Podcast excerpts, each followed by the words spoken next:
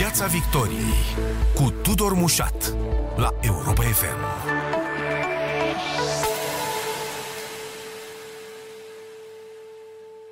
Îi spun bun venit în Piața Victoriei medicului uh, Sorin Paveliu, expert în uh, sănătate publică.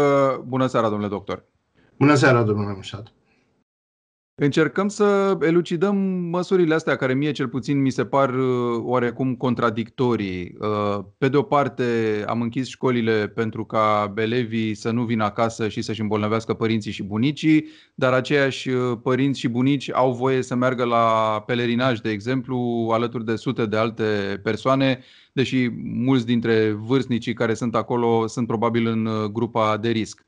Pe urmă au venit aceste completări la uh, măsurile de restricție în spațiul public.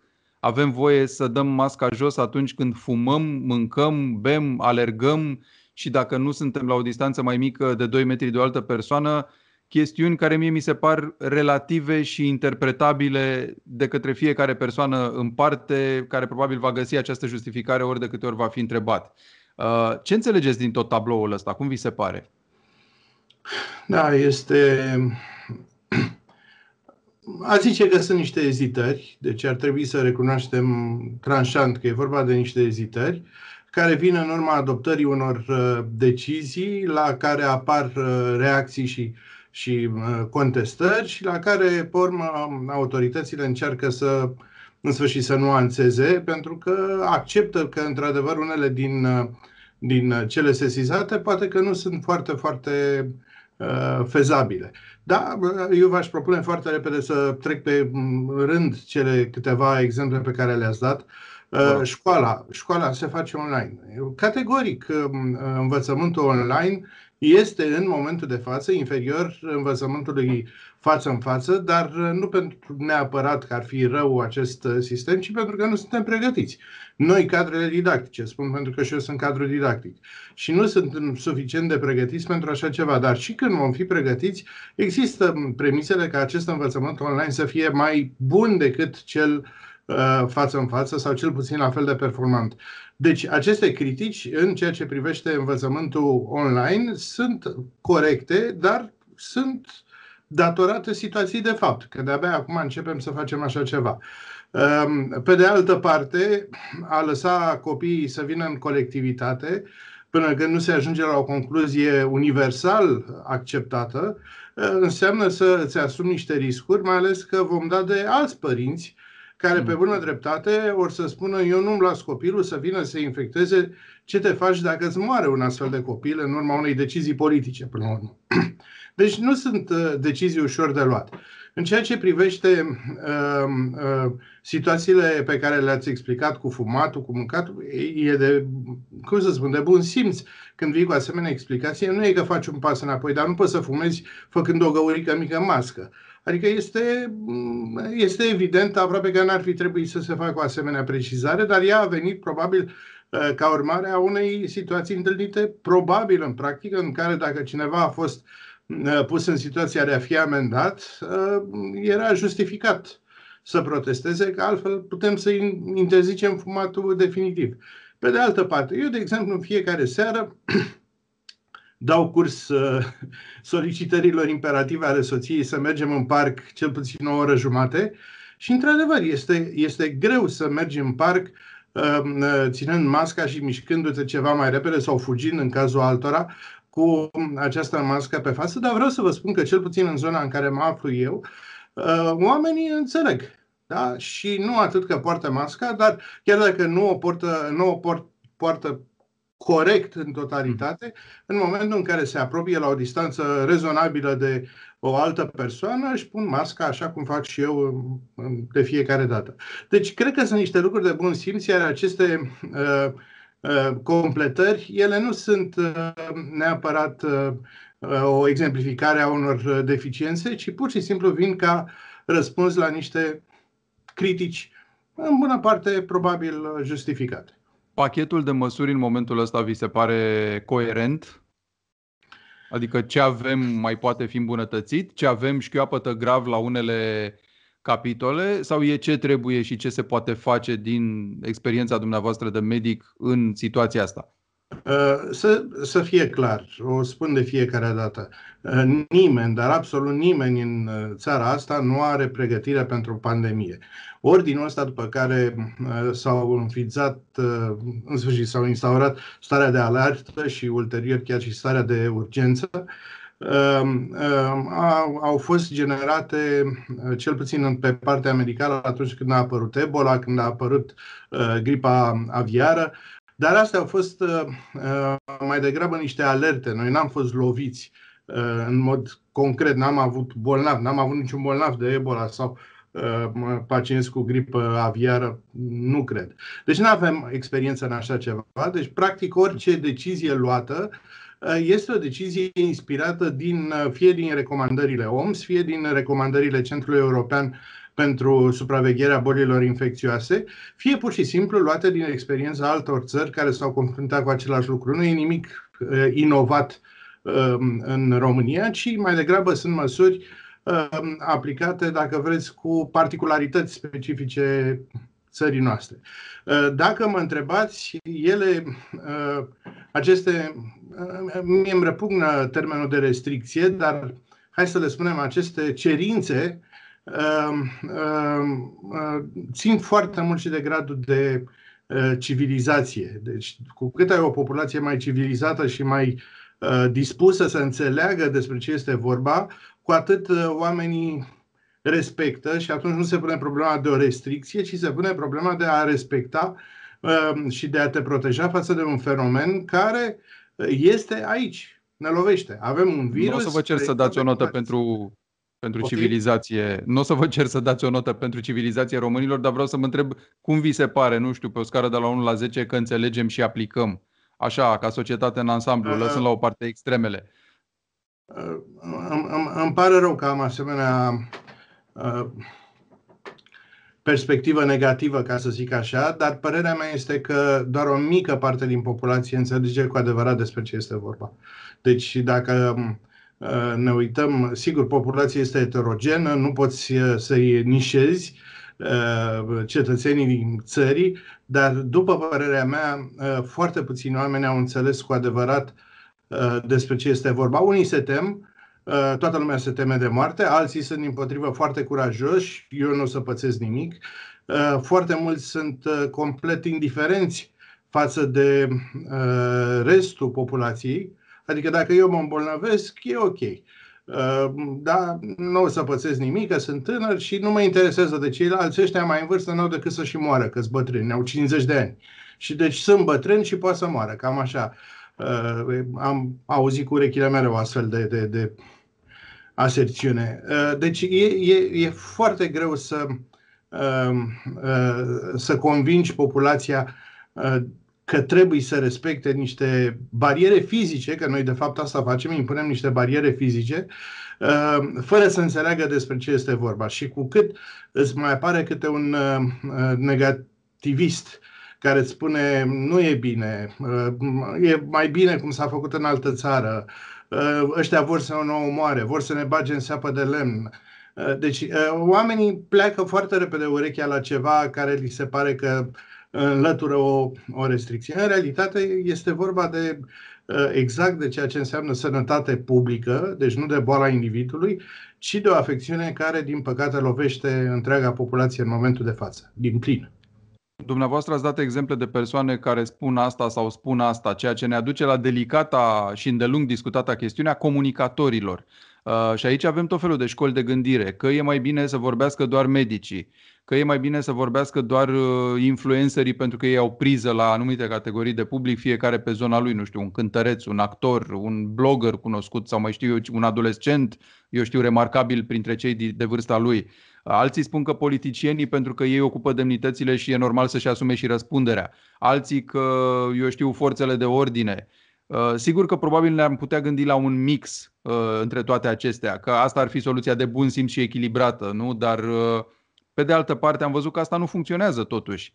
fiecare a vorbit pe, pe zona lui într-un fel sau altul, pentru fiecare din această categorie s-a găsit un oponent, nu? Și în zona blogărilor, și în zona cântăreților, și în zona autorităților, și în zona politicienilor. Autoritățile chiar și-au dat cu dreptul în stângul în anumite situații. Ai voie la pelerinaj, n-ai voie la pelerinaj. Stai că ne-am răzgândit, de Paște la fel și așa mai departe.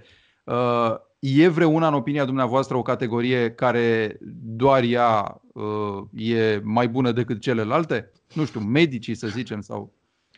Um, în urmă cu vreo 15 ani, 20 de ani, participam la un congres științific, medical, și la care președintele congresului și autoritatea cea mai reprezentativă la momentul respectiv, un profesor suedez cam de vreo 75 de ani, a venit la uh, conferința cu Pricina uh, îmbrăcat în blugi și, uh, și cu o șapcă pusă de andoaselea, Uh, și uh, și-a ținut speech introductiv în uh, rap în folosind și a zis, domnule, despre ce, ne, ce vorbim noi, deci obiectul nostru de studiu se adresează tinerilor. Chiar dacă noi suntem aici de toate vârstele, medicii, cei câteva, cele câteva mii de, de, de specialiști din sala de congres, eram de toate vârstele, au zis, nu uitați, că mesajul vostru și al nostru trebuie să fie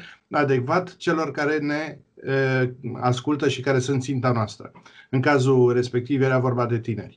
Uh, și asta trebuie să se întâmple și acum, adică trebuie folosit toate canalele. Din păcate, noi doar ne uităm că apar canale negative, deci de contestare a măsurilor, uh, fără să uh, luăm, fără ca guvernul să ia și contramăsuri și aici, categoric, este o deficiență de comunicare, am spus-o de nenumărate ori.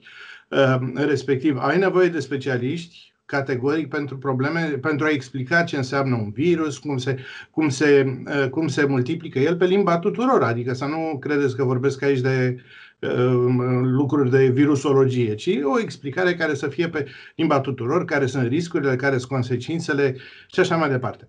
Uh, politicienii trebuie să comenteze măsurile de natură politică. Da? Sunt de acord. Uh, dar în rest trebuie să-ți folosești toate canalele.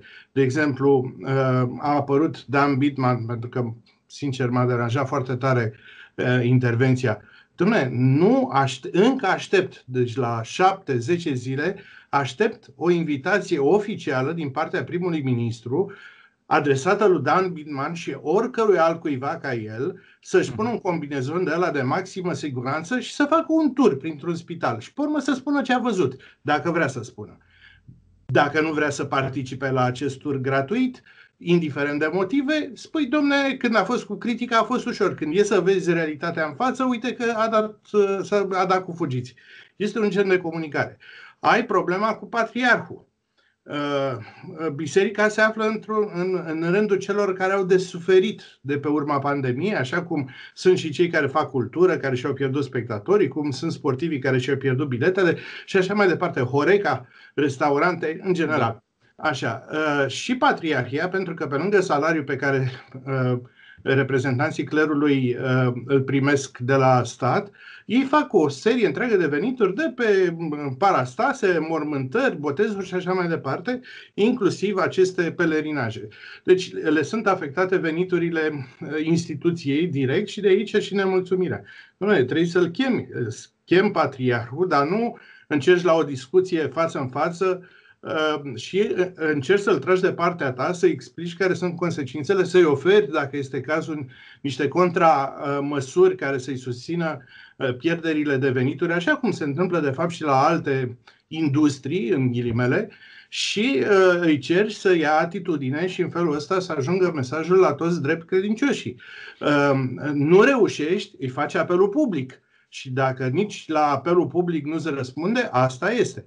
Ceea ce s-a întâmplat astăzi, de exemplu, sau ieri, când patriarhul a, a spus că uh, în sfârșit, că regimul comunist a picat pentru că, vezi, Doamne, că a interzis în 1989 uh, pelerinajul de Sfântul Dumitru, este semn sau a faptului că n-a avut un dialog, sau că a avut un dialog și a eșuat, iar patriarhul uh, i-a dat un mesaj politic guvernului, vedeți că o să ne punem preoții să vorbească în biserică împotriva voastră și o să pierdeți alegerile, ceea ce este inacceptabil în paranteză fie spus. Dar este și vina guvernului că n-a făcut tot ceea ce este posibil să treacă, să tragă reprezentanții clerului care reprezintă o rețea de comunicare și de comunicatori profesioniști. Oamenii ăștia țin spiciuri în fiecare săptămână, cel puțin.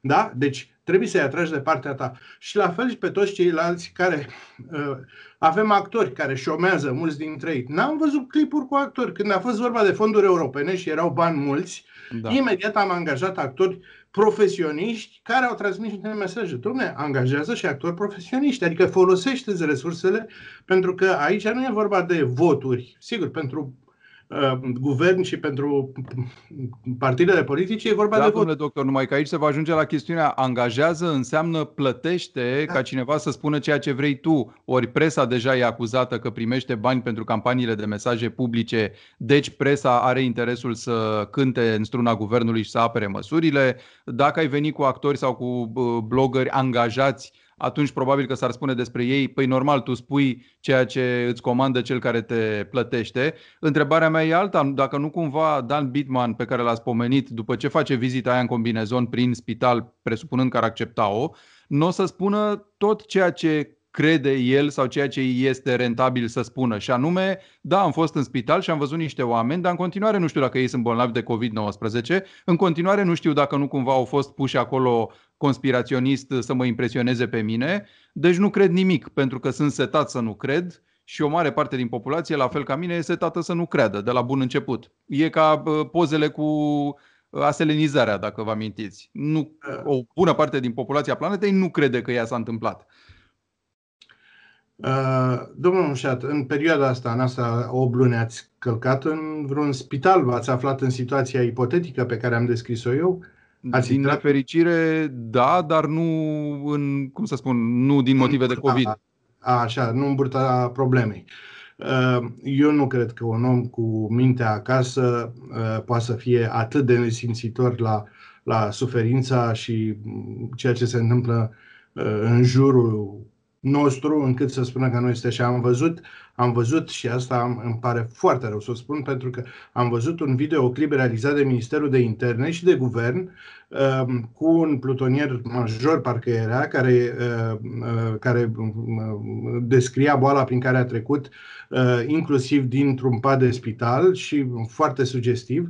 Și mie mi s-a părut o chestie de impact. Mm, din păcate, un videoclip de un minut, dar pentru lumea Dumnezeu, dați-l peste tot. Doar faptul că l-a făcut cineva și este bun nu e suficient. Dumnezeu l-ați văzut? Presupun că nu l-ați văzut uh, videoclipul ăsta. Pe de altă parte, da, domnule, dacă dau bani uh, um, și mă acuză că o fac în interes electoral, n-au decât să o facă. Oricum mă vor acuza. Dar dacă o fac transparent și spun am dat, am dat atâția bani la toată lumea, în funcție de rating, pentru că am un mesaj de transmis, nu e vorba de mine, partid aflat la guvernământ, că el dă banii, ci e vorba de uh, protecția pe care trebuie să o asigur populației și de faptul că noi, de fapt, nu avem bani să ne luptăm cu această uh, uh pandemie. Nu avem, nu avem mijloacele înainte de toate. Deci orice, uh, orice acuză din asta, pe mine m-ar lăsa rece. Eu aștept de la guvern să comunice foarte bine și să fie foarte ferm. Adică în clipa în care ia o decizie uh, și o pune în practică până, se, până când se dovedește că este proastă, să fie foarte ferm. Uh, îmi pare rău, vreau să revin un pic, dacă îmi permiteți, la întrebarea, o întrebare, mi-a venit un răspuns în cap. Eu mă aștept, de exemplu, uh, cum să se schimbe situația restricțiilor sau cum vreți să le spuneți. Mhm. Da, eu, de exemplu, aș deschide restaurantele. Vă spun fără niciun fel de... Dar le-aș deschide și le-aș spune în felul următor. Toată lumea care intră, dacă cineva vrea să vină în restaurantul ăla, să-și lasă numele uh, și adresa. Nu vrea să o lase, nu ai ce căuta în restaurant. Deci nu e nicio restricție, nicio îngrădire. Um, le-aș începe să distribui această aplicație care arată cu cine te afli în proximitate. Uh, și în felul ăsta să-mi ușurezi ancheta epidemiologică. O, da, aici știți că intrăm peste tot felul de prejudecăți și preconcepții, nu doar în România, ci la nivel european și această reticență nu fac, nu fac obligatoriu. legată de tracking, legată de urmărirea persoanei, Absolut de chiar în scop medical. Sunt de acord cu dumneavoastră, dar nu în mod obligatoriu.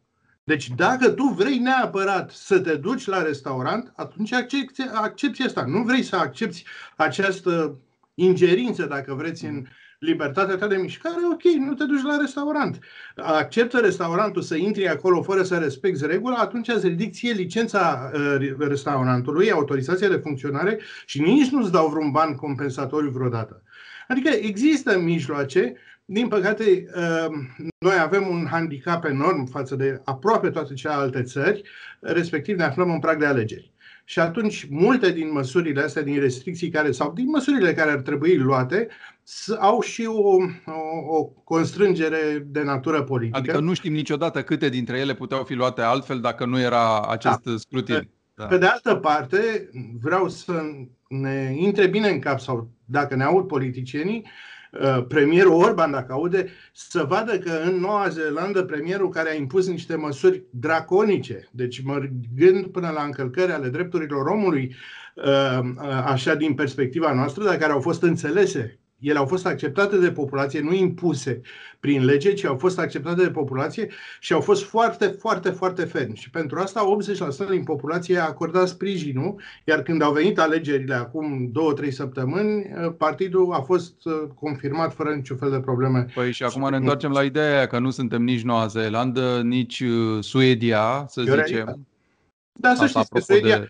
Suedia e un exemplu negativ, doar în mass media și în, în, în așa, cum să spun, uh, percepția publică este un exemplu pozitiv. Nu, mă refeream la această nouă abordare a lor că nu trebuie impuse reguli neapărat, ci trebuie doar făcute recomandări pentru că populația de bunăvoie le va respecta și că și-au uh, inversat tendința foarte mult în ultima perioadă în ceea ce privește nu, e un fake news. măcar. Este o știre pe care cineva, uh, cu rea intenție, cred că altă explicație n-am tradus-o, în care spunea că uh, Suedia a revenit și că persoanele în vârstă nu mai au niciun fel de restricție, poate să iasă afară și ceva în genul ăsta era uh, știrea reală, fiind de fapt că populația și-a însușit deja măsurile de barieră fizică uh-huh. și drept urmare, dacă toată populația a acceptat aceste măsuri și le respectă, nu se justifică ca persoanele aflate la risc să aibă niște restricții suplimentare, ci dacă o fac, să o facă la fel ca toată lumea, pentru că altfel pierderile în plan psihologic sunt mai mari decât da, eventuale... apropo, domnule Paveliu, da. avem vreun model afară din care să ne inspirăm? Măcar în ceea ce privește conformitatea, bunele practici în respectarea regulilor, nu mai vorbesc de testare sau anchete epidemiologice sau situație din spitale, deci, pur și simplu prim, la nivelul populației. În primul rând că nicio țară nu e ca alta. Da? Deci orice model am lua, uh, nu. Dacă ne uităm la statistici, în mod paradoxal, uh, statistica pe care o respectăm, ne suprapunem, este cea din Statele Unite, unde e o catastrofă, dar dacă faceți proporția o să vedeți că suntem ca în SUA, dar și ei au aceeași problemă, au alegeri care se termină în 10 zile, o să vedem ce urmează după. Uh, iar uh, dacă ar fi să aleg din țările mai apropiate de noi, m-aș uita la Austria. Da? Deci uitați-vă la Austria, care este o țară cu rezultate spectaculoase. Piața Victoriei cu Tudor Mușat la Europa FM.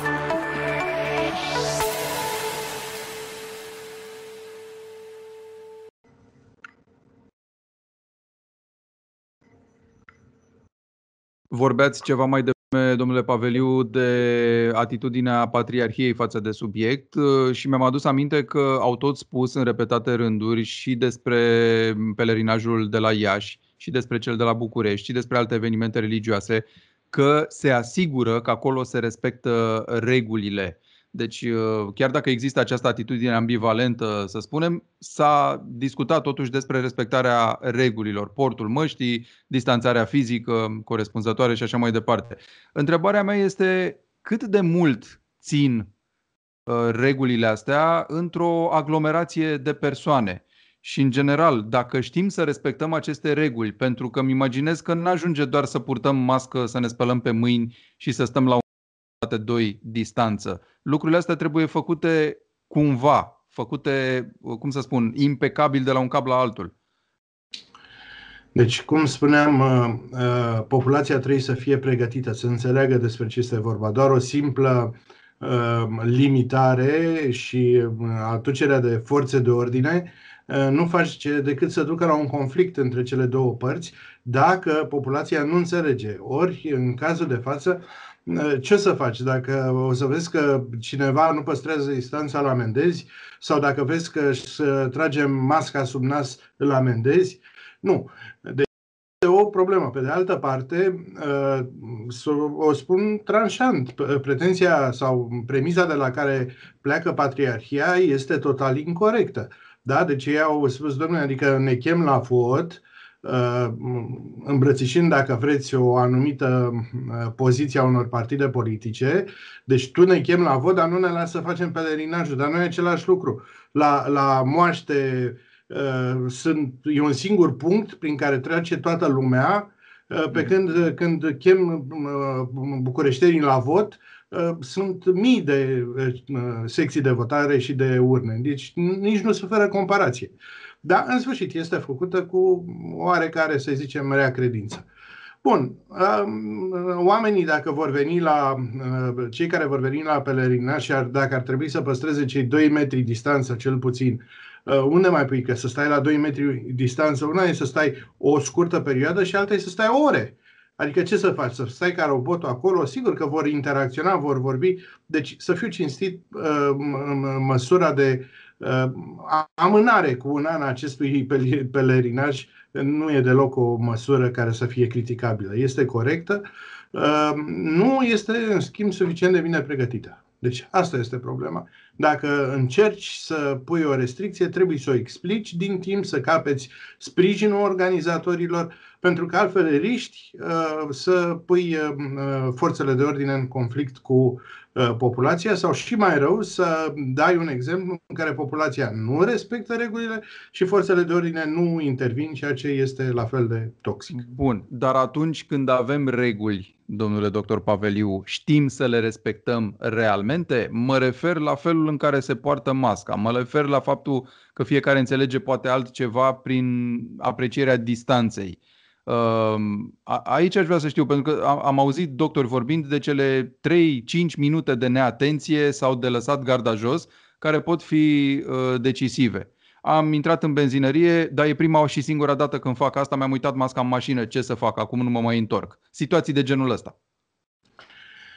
Dacă populația va înțelege care sunt riscurile și care sunt consecințele, și eu vă garantez că vor înțelege. Mai devreme sau ceva mai târziu vor înțelege. Știi? Uh, atunci uh, oamenii vor începe să se ferească. Și de ce spun că se va întâmpla acest lucru? Pentru că uh, gândiți-vă la faptul că noi avem acum aproape 4, hai, 3,5% la mie pe 14 zile media. De fapt, noi avem în București, trebuie să înțelegem că avem în București în jur de 500, deci 1000, 10.000, deci avem ori 5, probabil că avem vreo 50.000 de persoane care sunt active, care sunt contagioase în momentul de față în București. Dom'le, 50.000. Cum, cum ați făcut calculul ăsta ca să înțeleagă toată lumea? Deci luați datele pe care le avem și le mulțiți-le cu 5, pentru că la fiecare persoană care este diagnosticată există cel puțin alte 4-5 care fie se declară asimptomatice, de fapt nu nimeni asimptomatic, așa zis și asimptomatici doar dacă au o stare de oboseală nejustificată, ei nu spun că sunt bolnavi, ci mm, toți suntem obosiți din când în când. Da. Nu este așa. Așa, deci avem asimptomatici, avem un alt fenomen. Oamenii se tem de spitale. Deci ei nu vin să se testeze și nu-și declară simptomele pentru că le este frică că vor fi internați și acolo vor uh, lua alte bacterii sau cine știe ce, uh, sau li se va interzice să meargă la muncă, ceea ce este de bun simț. Dar nu respectă regula. Deci dacă după 4, 5, 7 zile se simt cât de cât bine, se duc la muncă. Ca să nu spun că foarte probabil se duc și în momentul în care sunt contagioși. Deci la fiecare, ca să rezum, la fiecare persoană diagnosticată sunt cel puțin 5 până la 10 alte persoane care sunt contagioase în momentul de față, sunt printre noi. Asta este. Deci, datorită acestui număr foarte mare, este clar că în perioada imediat următoare o să crească numărul de, de persoane până la o limită. Deci noi probabil că nu o să trecem de, nu o să trecem de 10, poate 15.000 de cazuri pe zi diagnosticate, pentru că avem o limită de testare. Și neavând capacitatea de testare atât de mare, la un moment dat, chiar dacă există persoane, nu le poți obiectiviza, obiectiva afectarea. Ei, dar, în schimb, o să vedem dramele care se vor petrece în spitale și că va crește numărul de decese, nu neapărat din vina incapacității sistemului sanitar, care oricum este depășit, nu e niciun fel de dubiu, ci datorită faptului că avem în momentul de față o mortalitate de 3 la mie, 3%, mă scuzați. Uh, în realitate, probabil că este undeva sub 1, repet, sunt multe cazuri nediagnosticate, dar sunt mulți. Sunt mulți. Gândiți-vă că uh, de gripă, de exemplu, ne vaccinăm, ne temem de sezonul de gripă și uh, da. numărul de decese per sezon prin gripă este mult mai mic decât numărul de decese zilnic datorate infectării cu COVID. Deci este o problemă epidemiologică foarte gravă E drept, afectează mai mult persoanele peste 60 de ani, dar, domnule, nu cred că poți să spui așa de ușor, nu ne pasă că avem 100.000 de morți în plus. Anul ăsta probabil că o să avem 100.000 de decese în plus față de numărul de anul trecut. Anul trecut am avut 212.000 de persoane care au murit. E normal, oamenii se nasc și oamenii mor. Anul ăsta o să avem cel puțin cu 100.000 de persoane de decese în plus și ca să avem un termen de comparație, numărul de 100 de mii înseamnă numărul de ostași români care au murit în cel de-al doilea război mondial. Adică nu e, nu e o cifră care să spui, aia, erau bătrâni, aveau comorbidități. Da, da dar nu le venise timpul să moară. Uh, suntem în valul 2 aparent. Ne spunea Ministrul Sănătății că noi am lipit valurile, adică nici n-am ieșit bine din primul, că a venit al doilea în Europa și putem considera că suntem și noi în al doilea, fără niciun fel de tranziție. Întrebarea e ce urmează. Da, chestia asta cu valul e um, un termen, dacă vreți, uh, uh, luat din alte pandemii. De fapt, noi nu avem un val 2, ne aflăm într-o stare de evoluție normală, normală, mm Uh, care a fost generată și de uh, rezistența populației. Deci acolo unde uh, restricțiile au fost înțelese și s-au respectat măsurile, nu au avut asemenea scăderi și creșteri. Dar să nu uităm, noi am avut sezonul de vară, ne-am dus la mare într-o bucurie. Pe ce credeți că acolo semânțările alea n-au dat n-au dat roade, ca să spun așa. Da? Deci foarte repede guvernul, viitorul guvern, va trebui să se preocupe de uh, uh, această situație ca fiind o situație cronică. Ea nu se termină acum, nu se termină nici în primăvară și nici în vară. Și uh, este clar că este un virus care nu are tropism, nu are uh, ciclicitate legată de uh, sezon. Vedem că este în toată lumea și sunt diverse uh, anotimpuri în, în, în întreg mapamondul. Uh, este clar că un vaccin Uh, teoretic ar trebui, dar practic nu, se, nu va opri pandemia. De ce? Pentru că îți trebuie imunitate de lungă durată, ori uh, acest virus nu dă imunitate de lungă durată. Uh, nu poți să vaccinezi întreaga populație, nu mai pui că există acest curent antivaccin și oamenii nu vor să da. vaccineze și dacă tu nu atingi 70%, 80, 90% din populație, nu vei obține nimic și nu vom putea obține așa ceva. Și mai intervine și factorul economic, costă enorm. Deci ca să vaccinezi întreaga populație îți trebuie un miliard de euro. Domnule doctor Sorin Paveliu, mulțumesc foarte mult! Cu multă plăcere și vă felicit că aveți deschidere față de uh, discuții pe care ar trebui să le purtăm tot timpul cu oameni desemnați de către guvern ca să poată să asigure informarea populației. Și eu vă mulțumesc pentru asta. Mulțumim, pe curând. O zi bună! Piața Victoriei cu Tudor Mușat la Europa FM.